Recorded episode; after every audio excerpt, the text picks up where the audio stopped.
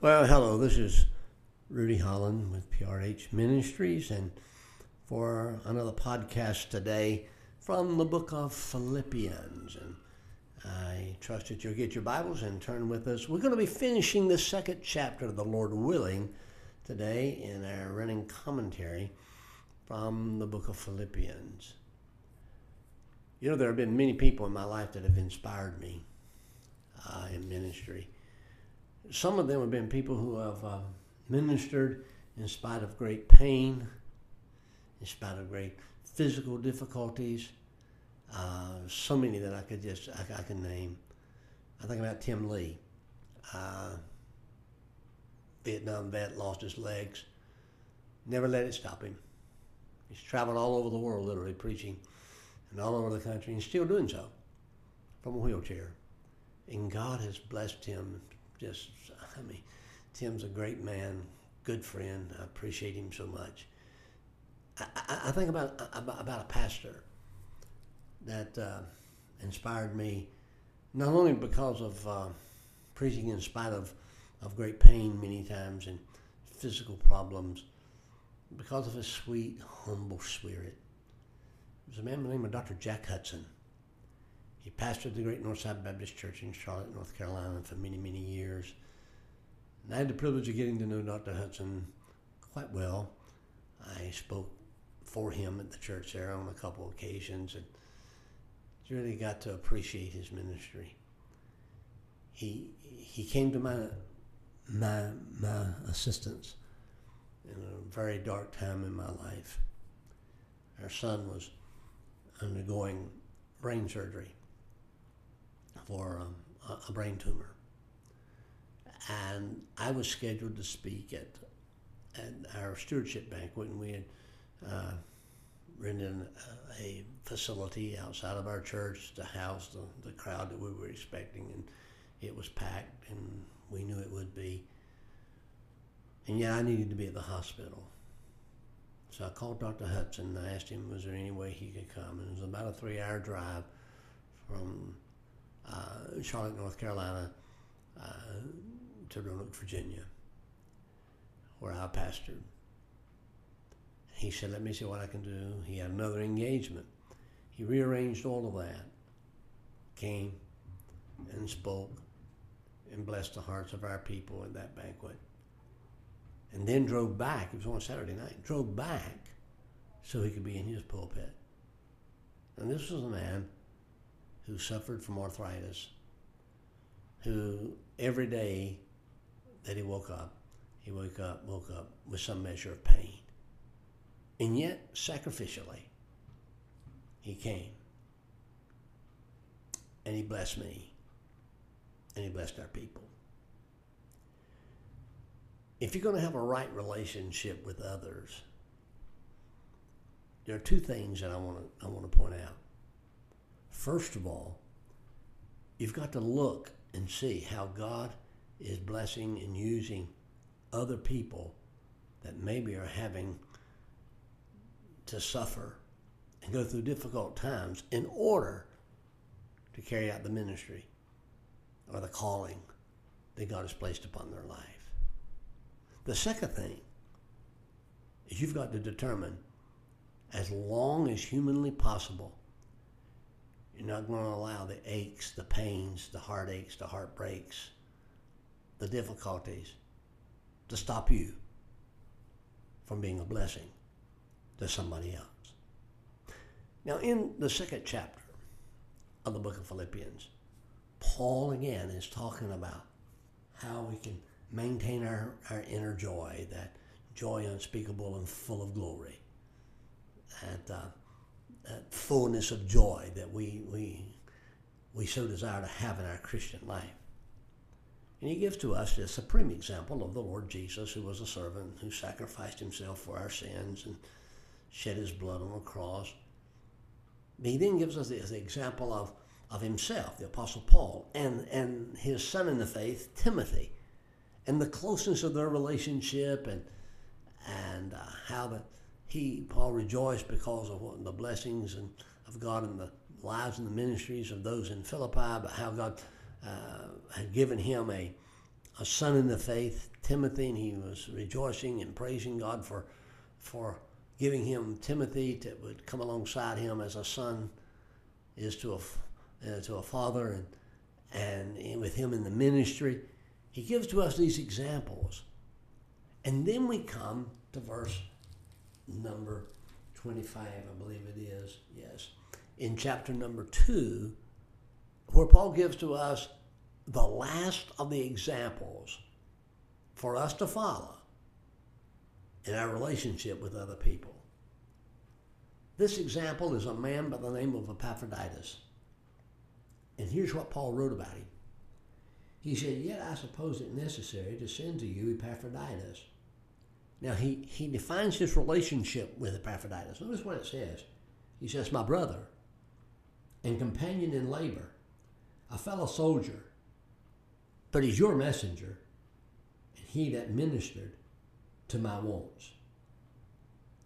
For he longed after you all, and was full of heaviness, because that ye had heard that he had been sick. For indeed he was sick, nigh unto death. But God had mercy on him, not on him only, but on me also, lest I should have sorrow upon sorrow.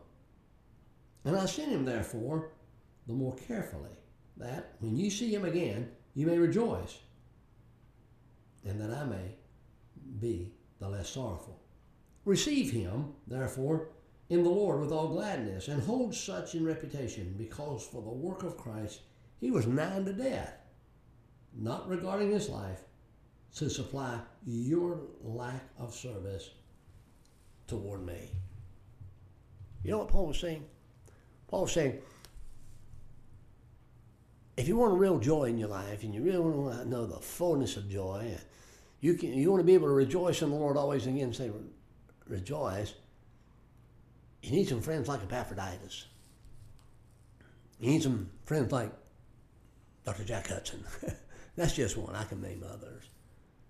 You need to have some examples out there so that when trials and tribulations come to you, you don't give up, you don't give in. You just keep on keeping on. You need to, you need to learn how to, to, to, to be, to be the, the one who suffers, goes through the difficult times, and pushes through it just for the cause of Christ. I find too many people that if they have a hangnail, won't go to church. I find too many people, for the least little thing, find an excuse of why they can't serve the Lord. I'm glad Epaphroditus wasn't like that. Epaphroditus, even though he was sick, and, and Paul said in, the, in, in our text, I mean, he was really sick, nine to death. And yet, he was the, the bearer of the letter written to those believers in Philippi that we're reading right now.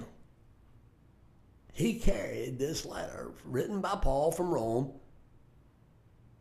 to these believers in Philippi.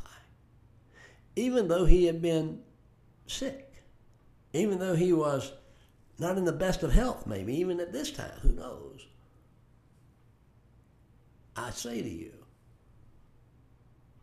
that feeling sorry for yourself, giving up, giving in to a few aches and pains. Now, I'm not talking about when you're really ill and really sick. I'm not talking about that. But I'm talking about when you could, but you don't want to. You don't feel like it. Then you just need to know that it, if you really want to know the fullness of the joy of the Lord, just go ahead and do what you know you ought to do. I'm not an example to follow by any stretch of the imagination, but as I was preparing my thoughts from these last verses, I recalled an incident in my life. And it was more my mother was doing than my own choosing. But I did choose, and I'm glad I did. I was very close to my father. And my father worked in the shipyards, worked among the asbestos, and wound up with lung cancer at 59 years of age he died. of lung cancer. He died on a Saturday night. We were all gathered at the Cancer Center in Roanoke, Virginia. We'd all said our goodbyes and all of that, and we were preparing to leave and go back to Lynchburg, where my father would be carried and would eventually be buried. And uh, I went to my mother. I'm the eldest, I'm the only boy of the children. And I, I went to her and I said, Mom, I'll, I'll drive you back to Lynchburg. She said, No, you won't. I, I'm going to ride with Diane. That's my baby sister. I'll be riding with Diane. And she looked at me. Now, I'm devastated at the death of my father. And I'll never forget what she said. She said, Son, you know what your dad would want you to do. I dropped my head. I said, Yes, ma'am. I went back to my house. I struggled through the night, slept a little bit, and I went to the church like my dad would wanted me to do. I walked in the pulpit and I announced that my dad had passed. And I preached. Between the time of the death of my father and the time that I went to the pulpit, I laid aside all the notes and all the studies that I had done in preparation for that particular sermon. And God gave me a message on heaven. I'll never forget, I preached that message. And even though my heart was broken at the thought of the death of my father, my best friend, the, the person that I called for every major decision in my life was my dad. He was my hunting buddy, my fishing partner. He was more than just dad. We were close.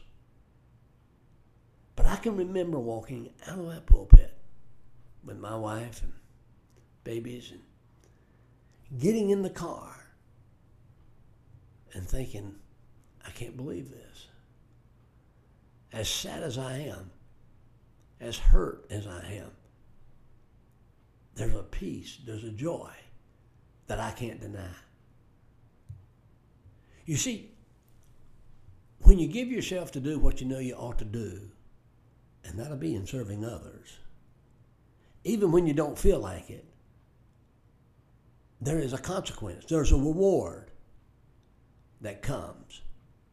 And that is, there's joy unspeakable and full of glory. I suggest to you,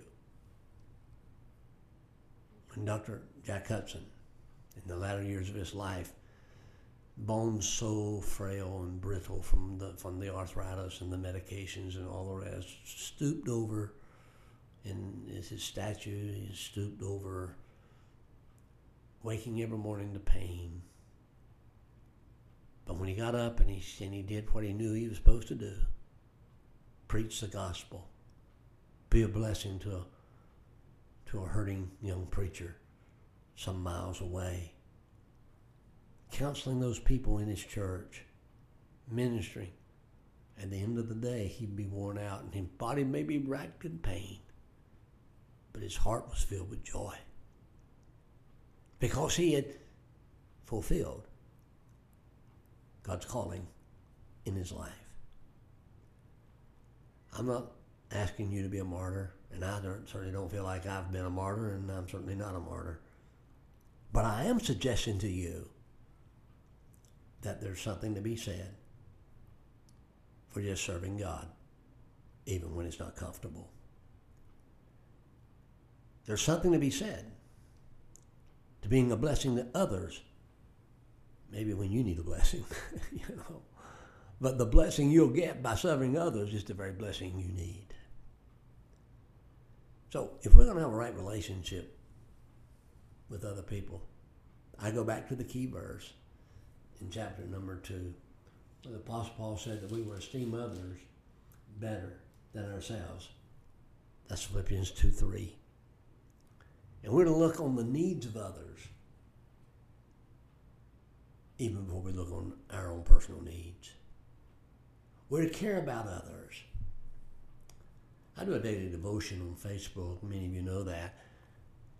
And right now, as I'm doing a series through the book of First John, and I've been amazed at how, and I knew, but it just never dawned on me, how much of First John uh, talks about loving others the way Jesus loves us, how we are to love like Jesus.